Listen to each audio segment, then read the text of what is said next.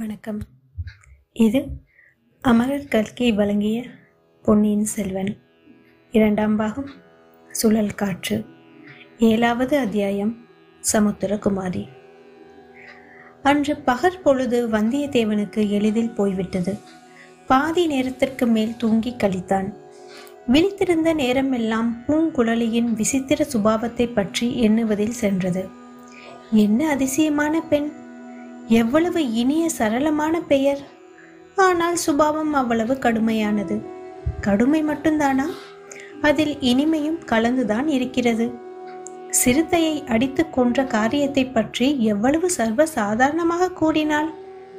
இவளுடன் சில சமயம் உன்மத்தம் பிடித்தவள் மாதிரி நடந்து கொள்கிறாளே.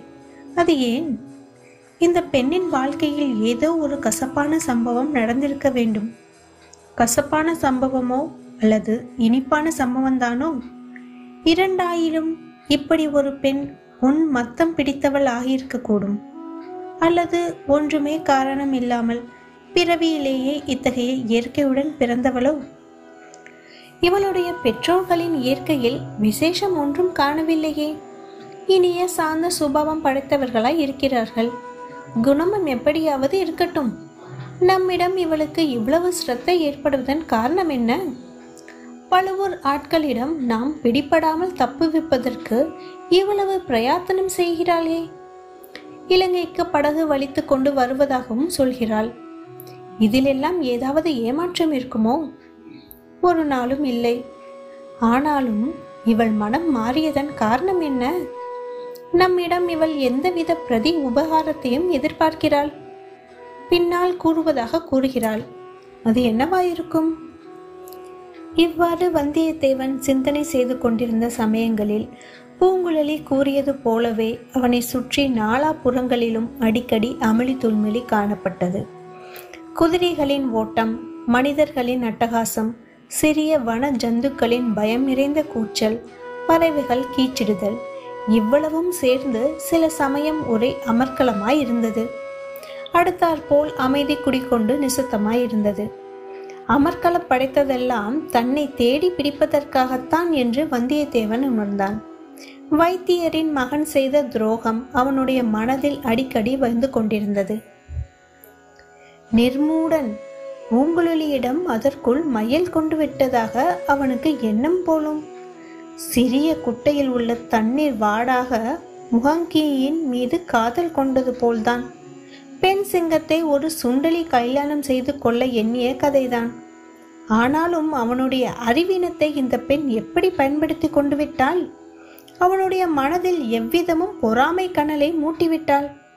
அரை நாளிகை நேரத்தில் அவனை துரோகியாக்கி விட்டாளே. பெண்மையின் சக்தி அபாரமானதுதான். வந்தியத்தேவா ஒன்று மட்டும் நீ ஒப்புக்கொண்டுதான் ஆக வேண்டும். நீ உன்னை வெகு கெட்டிக்காரன் என்று எண்ணியிருந்தாய். தந்திர மந்திர சாமர்த்தியங்களில் உனக்கு இணை யாரும் இல்லை என்று இருமாய்ந்திருந்தாய். ஆனால் இந்த நாகரிகமில்லாத காட்டு மிராண்டி பெண் உன்னை தோற்கடித்து விட்டாள். கடலில் இறங்கி குளித்து கொண்டிருந்த உன்னை இந்த மறைந்த மண்டபத்தில் கொண்டு சேர்ப்பதற்கு அவள் கையாண்ட யுக்தியை என்னவென்று சொல்வது? அவள் அப்படி உன் அரை சுருற்று சுருளை எடுத்துக்கொண்டு ஓடிராவிட்டால் இத்தனை நேரம் என்ன ஆகியிருக்கும்? பழுவூர் ஆட்களிடம் நீ சிக்கியிருப்பாய் காரியம் அடியோடு கெட்டு போயிருக்கும். ஆம் இனி எப்போதும் இம்மாதிரி அஜாக்கிரதையாக இருந்துவிடக்கூடாது மேற்கு கடலில் சூரியன் அஸ்தமித்தது. கோடிக்கரையில் இது ஓர் அற்புதமான காட்சி. அதுவரை தெற்கு நோக்கி வரும் கடற்கரை அந்த முனையில் நேர்கோணமாக மேற்கு நோக்கி திரும்பி செல்கிறது. ஆதலின் கோடிக்கரையில் மேடான இடத்திலிருந்து பார்த்தால் கிழக்கு மேற்கு தெற்கு ஆகிய மூன்று திசைகளிலும் கடல் பறந்திருக்க காணலாம்.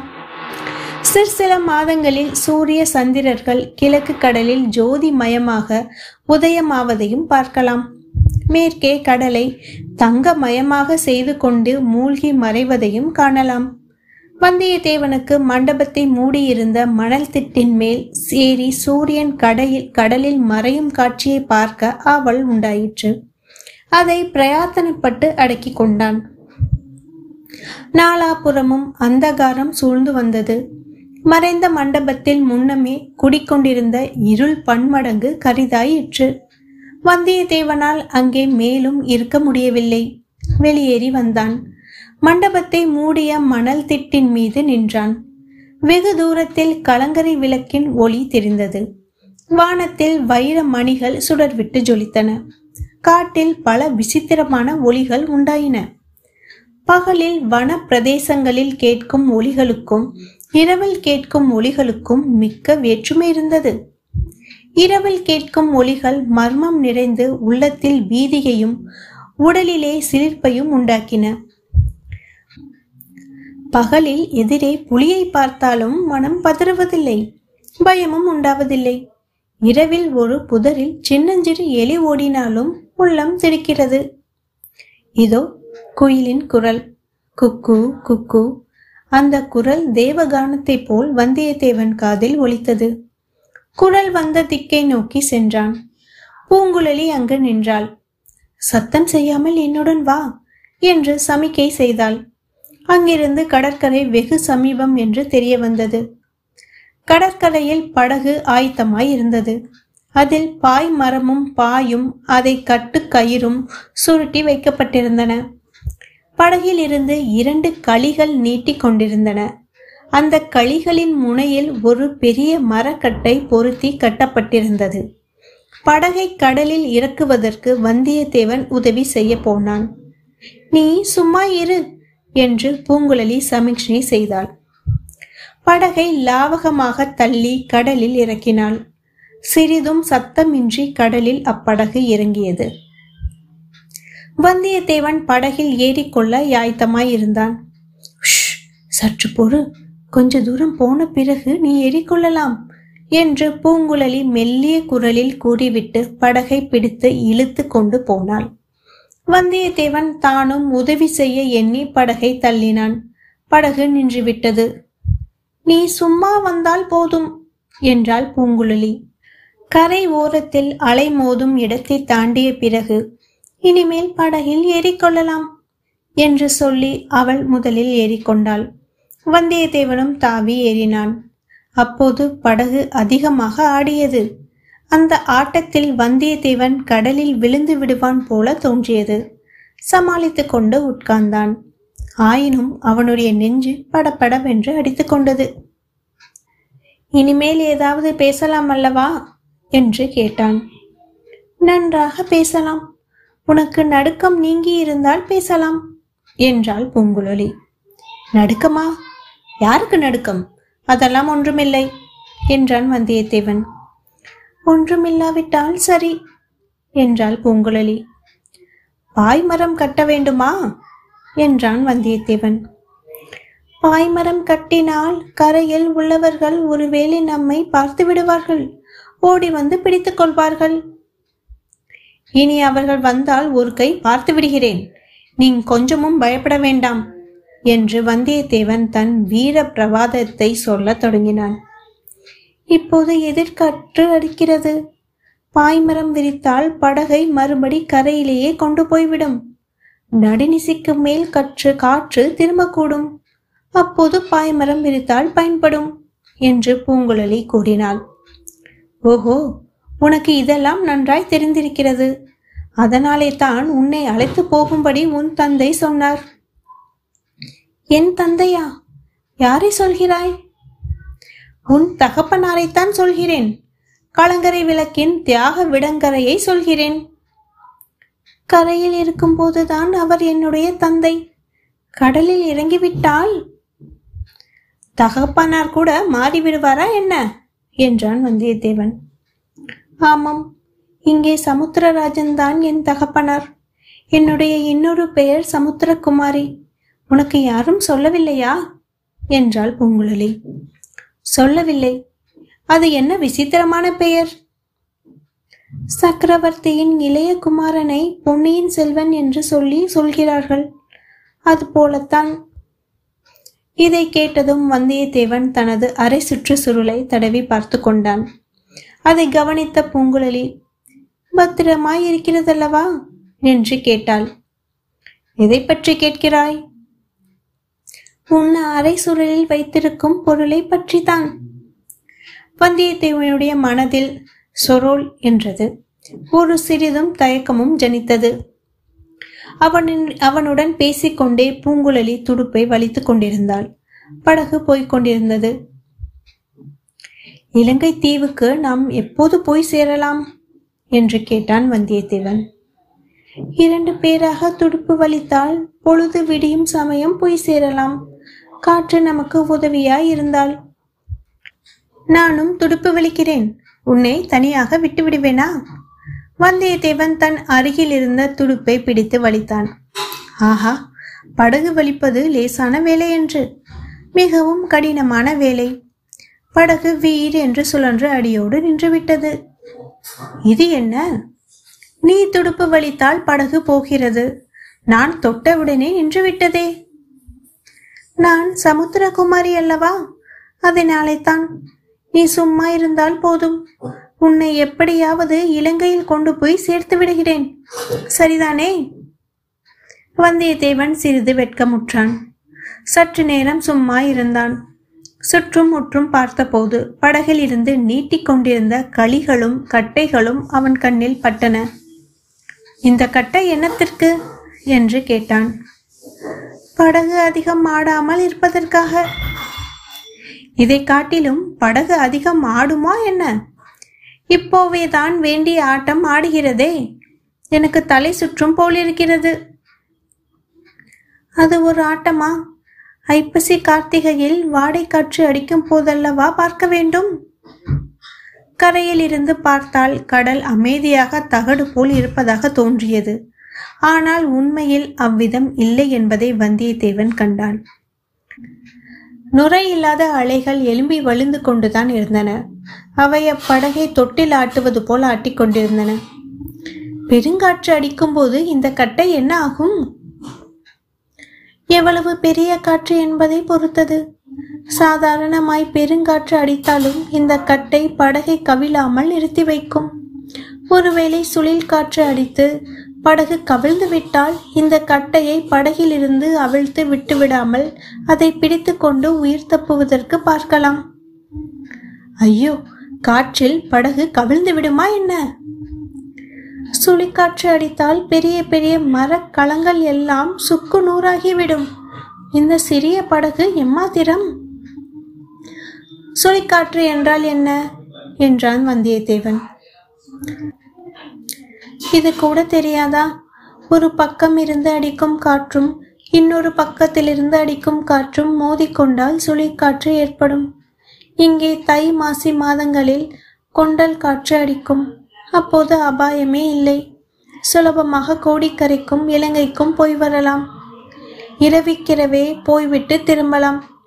வைகாசியிலிருந்து சோழக காற்று அடிக்கும். சோழக காற்றில் இங்கிருந்து இலங்கைக்கு போவது கொஞ்சம் சிரமம். இப்பொழுது சோழக காற்றுக்கும் வாடை காற்றுக்கும் இடையில் உள்ள காலம். கடலில் சில சமயம் காற்றும் காற்றும் மோதிக்கொள்ளும். மத்தினால் தயிர் கடைவது போல் காற்று கடலை கடையும். மலை போன்ற அலைகள் எழும்பி வழியும். கடலில் பிரம்மாண்டமான பள்ளங்கள் தென்படும். அப்பள்ளங்களில் தண்ணீர் கரகரவென்று சுழலும். அந்த சுழலில் படகு அகப்பட்டு கொன்றால் அரோகரதான். வந்தியத்தேவனுக்கு திடீரென்று மனதில் ஒரு திகில் உண்டாயிற்று. அத்துடன் ஒரு சந்தேகமும் உதித்தது. ஐயோ நான் வரவில்லை. என்னை கரையிலேயே கொண்டு போய் விட்டுவிடு என்று கத்தினான். என்ன உளறுகிறாய்? பேசாமல் இரு. பயமாயிருந்தால் கண்ணை மூடிக்கொள். இல்லாவிட்டால் படுத்து தூங்கு. வந்தியத்தேவனுடைய சந்தேகம் இப்போது உறுதிப்பட்டது. நீ பெரிய மோசக்காரி என்னை கடலில் மூழ்க அடிப்பதற்காக அழைத்து போகிறாய். நான் தூங்கினால் உன் காரியம் மிகவும் சுலபமாகும் என்று பார்க்கிறாய்.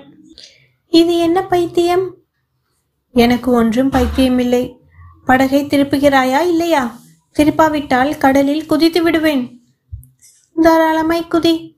ஆனால் குதிப்பதற்கு முன்னால் பொன்னியின் செல்வனுக்கு நீ எடுத்து போகும் ஓலையை என்னிடம் கொடுத்துவிடு. ஓ அந்த ஓலையை பற்றி உனக்கு எப்படி தெரிந்தது? உன் இடுப்பில் சுற்றியிருக்கும் சுருளை அவிழ்த்து பார்த்ததில் தெரிந்தது. நீ யார்? எதற்காக இலங்கைக்கு போகிறாய் என்று தெரிந்து கொள்ளாமல் உனக்கு படகு தள்ள சம்மதிப்பேனா? காலையில் மரத்தின் மேல் உட்கார்ந்து உன் அரை சுருளை அவிழ்த்து ஓலையை பார்த்தேன். மோசக்காரி உன்னை நம்பி வந்துவிட்டேனே. படகை திருப்புகிறாயா மாட்டாயா? வந்தியத்தேவனுடைய திகிலும் வெறியும் பன்மடங்கு ஆயின. படகை திருப்பு படகை திருப்பு என்று அலறினான் நான் மட்டும் இளைய பிராட்டி குந்தவையாக இருந்திருந்தால் இவ்வளவு முக்கியமான ஓலையை உன்னை போன்ற சஞ்சல புத்திக்காரனிடம் கொடுத்து அனுப்பியிருக்க மாட்டேன் என்றாள் பூங்குழலி. ஓஹோ ஓலை கொடுத்தது யார் என்று கூட உனக்கு தெரிந்திருக்கிறதே. நீ வஞ்சகி என்பதில் சந்தேகமில்லை. படகை திருப்புகிறாயா? கடலில் குதிக்கட்டுமா? குதி. தாராளமை குதி என்றாள் பூங்குழலி. வெறி கொண்ட வந்தியத்தேவன் தொப்பென்று கடலில் குதித்தான். கரையோரத்தில் இருந்தது போல் தண்ணீர் கொஞ்சமாக இருக்கும் என்று எண்ணி குதித்தான். அதற்குள்ளே படகு நீச்சுழலை கொள்ளாத ஆழமான கடலுக்கு வந்துவிட்டது என்பதை அவன் அறியவில்லை. கடலில் குதித்த பிறகுதான் அவன் அறிந்தான். அறிந்த பிறகு அலறி தத்தளித்தான். இதற்குள் வந்தியத்தேவன் ஓரளவு நீந்த தெரிந்து கொண்டிருந்தான். ஆனால் தண்ணீரை கண்டால் அவனுக்கு இயற்கையாக ஏற்படும் பயம் கை கால்களின் தெம்பை குறைத்தது. ஆற்றிலேயே குளத்திலேயோ என்றால் பக்கத்தில் உள்ள கரையை பார்த்து தைரியம் கொண்டு இடமாய் இருக்கும் அதுவோ மாக்கடல். நாலாபுரமும் எங்கே பார்த்தாலும் ஒரே தண்ணீர் மயம்தான். கடலில் அங்கே லேசான அலைதான். எனினும் ஒரு சமயம் அவனை மேலே கொண்டு வந்தது. இன்னொரு சமயம் பள்ளத்தில் தள்ளியது. மேலே வந்தபோது படகு கண்ணுக்கு தெரிந்தது. ஓ என்று கத்தினான். பள்ளத்தில் விழுந்தபோது படகு கண்ணுக்கு தெரியவே இல்லை. சுற்றிலும் இருண்ட தண்ணீரின் சுவர் மட்டுமே தெரிந்தது. போ என்று அலறும் சக்தியை கூட அவன் நா இழந்து விட்டது. மூன்றாவது முறை கடல் அலை அவனை மேலே கொண்டு வந்தபோது படகு முன்னை விட தூரத்துக்கு போய்விட்டதாக தோன்றியது. அவ்வளவுதான். கடலில் மூழ்கி சாகப் போகிறோம் என்ற எண்ணம் அவன் மனதில் உண்டாகிவிட்டது. நாம் முழுவதும் மட்டுமில்லை நம்முடைய அரை கச்சமும் அதில் உள்ள ஓலையும் முழுகப் போகின்றன. குந்தவி தேவியின் முகம் அவன் மனக்கண்ணின் முன்னால் வந்தது. இப்படி செய்து விட்டோமே என்று கேட்பது போல் இருந்தது. ஆஹா என்னவெல்லாம் கனவு கண்டோம்? என்னவெல்லாம் மனக்கொட்டை கட்டினோம்? வானர் குலத்து பழைய அரசை திருப்பி வந்து ரத்தின சகிதமான சிங்காசனத்தில் பக்கத்தில் இளைய பிராட்டியுடன் வீற்றிருக்கப் போவதாக எண்ணினோமே. அவ்வளவும் பாழாகிவிட்டது. இந்த பாவி பெண் கெடுத்து விட்டாள். இவள் ஒரு பெண் அல்ல பெண் உருவம் கொண்ட பேய். பழுவேற்றரையர்களையோட சேர்ந்தவள். இல்லை அந்த மோகினி பிசாசு நந்தினியையோட சேர்ந்தவள். நாம் கடலில் மூழ்கி செத்தாலும் பாதகமில்லை. இந்த பெண் பேய் மட்டும். இப்போது நம்மிடம் சிக்கினால் இவள் கழுத்தை நெரித்து சி இது என்ன எண்ணம்? சாகும்போது நல்ல விஷயமாக எண்ணிக்கொள்ளலாம். கடவுளை நினைப்போம். உமாபதி பரமேஸ்வரா பழனி ஆண்டவா பார்க்கடலில் பள்ளி கொண்ட பெருமாளே குந்தவி தேவி மன்னிக்கவும். ஒப்புக்கொண்ட காரியத்தை முடிக்காமல் போகிறேன். அதோ படகு தெரிகிறது. அந்த பெண் மட்டும் இப்போது கையில் சிக்கினால் வந்தியத்தேவன் கடலில் குதித்து சிறிது நேரம் வரையில் பூங்குழலி அலட்சியமாக இருந்தாள். தட்டு தடுமாறி நீந்தி வந்து படகில் தொத்திக்கொள்வான் என்று நினைத்தாள். கொஞ்சம் திண்டாடட்டும் என்று எண்ணத்துடனே படகுக்கும் அவனுக்கும் இருந்த தூரத்தை அதிகமாக்கினாள். விரைவில் அவள் எண்ணியது தவறு என்று தெரிந்துவிட்டது. அவனுக்கு நன்றாக நீந்த தெரியவில்லை. அத்தோடு பீதியும் அடைந்து விட்டான் ஆ ஓ என்று அவன் அலறுவது விளையாட்டிற்கு அன்று உண்மையான பயத்தினேலேதான். இன்னும் சற்று போனால் உப்பு தண்ணீரை குடிக்கத் தொடங்கிவிடுவான். மூழ்கியும் போய்விடுவான். பிறகு அவனுடைய உடலை கண்டுபிடிக்கவும் முடியாது. சி தவறு அல்லவா செய்துவிட்டோம்? விளையாட்டு விபரீதமாக முடிந்து போய்விட்டதே. அக்கறை போகும் வரையில் நாம் அவ்வாயை மூடிக்கொண்டிருந்திருக்க வேண்டும். அவனுடைய ரகசியம் நமக்கு தெரியும் என்று காட்டிக் கொண்டிருக்க கூடாது. அதற்குள்ளே அவசரப்பட்டு விட்டோம். ஆனாலும் இந்த முரடன் இப்படி செய்வான் என்று யாருக்கு தெரியும்? தண்ணீரை கண்டு இவன் இப்படி பயப்படுவான் என்று யார் கண்டது? அலையின் உச்சியில் வந்தியத்தேவன் அடுத்த தடவை தெரிந்தபோது பூங்குழலி படகை அவனை நோக்கி செலுத்தினாள்.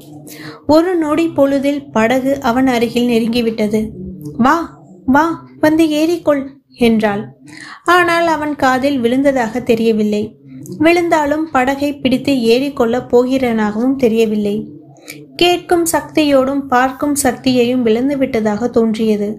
ஆனால் அலரும் சக்தி மட்டும் இருந்தது.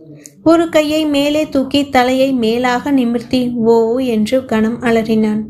சகல நம்பிக்கையும் இழந்து மூழ்கி சாகப் போகிறவனுடைய ஓலக்குரல் அது என்பதை பூங்குழலி அறிந்தாள். அவன் தலையை நிமர்த்திய போது பிறை சந்திரனின் மங்கிய நிலா வெளிச்சத்தில் அவன் முகம் ஒரு கணம் தெரிந்தது. வெறி முற்றிய பைத்தியக்காரனின் முகம்தான் அது. அவனாக வந்து படகில் ஏறி கொள்வான் என்று நினைப்பது வீண். நாம் தான் அவனை காப்பாற்றி படகில் ஏற்றியாக வேண்டும். நல்ல சங்கடத்தை நாமே வரவழைத்து கொண்டோம். பெண் புத்தி பின்புத்தி என்று சொல்கிறார்களே அது சரிதான். உடனே பூங்குழலி மிக பரபரப்புடன் சில காரியங்களை செய்தாள். படகில் கிடந்த பாய்மரம் கட்டுவதற்கான கயிற்றின் ஒரு முனையை படகிலிருந்து நீட்டிக் கொண்டிருந்த கட்டையில் சேர்த்து கட்டினாள். இன்னொரு முனையை தன் இடுப்போடு சேர்த்து கட்டிக்கொண்டாள் கடலில் குதித்தாள். வெகு லாபகமாக கையை வீசி போட்டு நீந்தி கொண்டு போனாள். வந்தியத்தேவன் அருகில் சென்றாள். கையினால் தாவி பிடிக்கக்கூடிய தூரத்தில் நின்று கொண்டாள். வந்தியத்தேவனும் அவளை பார்த்து விட்டான் அவனுடைய முகத்திலும் கண்களிலும் பயங்கரமான கொலை வெறி தாண்டவமாடியது. பூங்குழலியின் உள்ளம் அதிவேகமாக ஏங்கியது. நீந்த தெரிந்தவர்களுக்கும் கை சமாளித்து தண்ணீரில் மூழ்கப் போகிறவர்களும் கடைசி நேரத்தில் என்ன செய்வார்கள் என்பது அவளுக்கு தெரிந்திருந்தது. தங்களை காப்பாற்றுவதற்காக யாராவது வந்தால் அப்படி வருகிறவர்களின் தோலையோ கழுத்தையோ கெட்டியாக பிடித்து கொண்டு விடுவார்கள். காப்பாற்ற வருகிற வருகிறவர்களும் நீந்த முடியாமல் செய்து விடுவார்கள். உயிரின் மேலுள்ள ஆசையானது அச்சமயம் அவர்களுக்கு ஒரு யானையின் பலத்தை அளித்துவிடும். காப்பாற்ற வருகிறவர்களை இறுக்கி பிடித்து தண்ணீரில் அமுக்க பார்ப்பார்கள். அவர்களுடைய பயங்கர ராட்சத பிடியிலிருந்து விடுவித்துக் கொள்ளவும் முடியாது நீந்தவும் முடியாது. இரண்டு பேருமாக சேர்ந்து கடலுக்கு அடியில் போக வேண்டியதுதான். இதையெல்லாம் நன்கு அறிந்திருந்த பூங்குழலி மின்னல் வேகத்தில் சிந்தனை செய்தாள். ஒரு தீர்மானம் செய்து கொண்டாள்.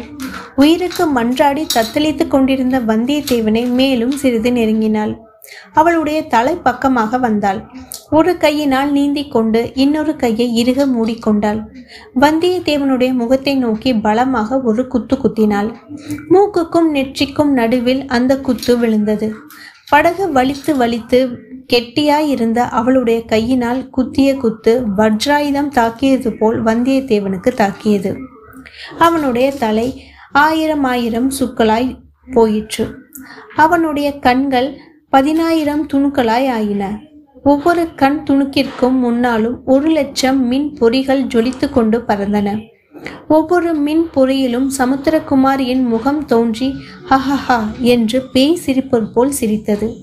ஆயிரம் பதினாயிரம் லட்ச பேய்களின் அகோரமான சிரிப்பின் ஒளியில் அவன் காது செவிடியாகி விட்டது. அப்புறம் அவனுக்கு காதும் கேட்கவில்லை கண்ணும் தெரியவில்லை நினைவும் இல்லை முடிவில்லாத இருள் எல்லையில்லாத மௌனம். இத்துடன் ஏழாவது அத்தியாயம் சமுத்திரகுமாரி நிறைவடைந்தது. மீண்டும் எட்டாவது அத்தியாயம் பூதத்தீவில் உங்களுடன் பயணிக்கிறேன். நன்றி. வணக்கம்.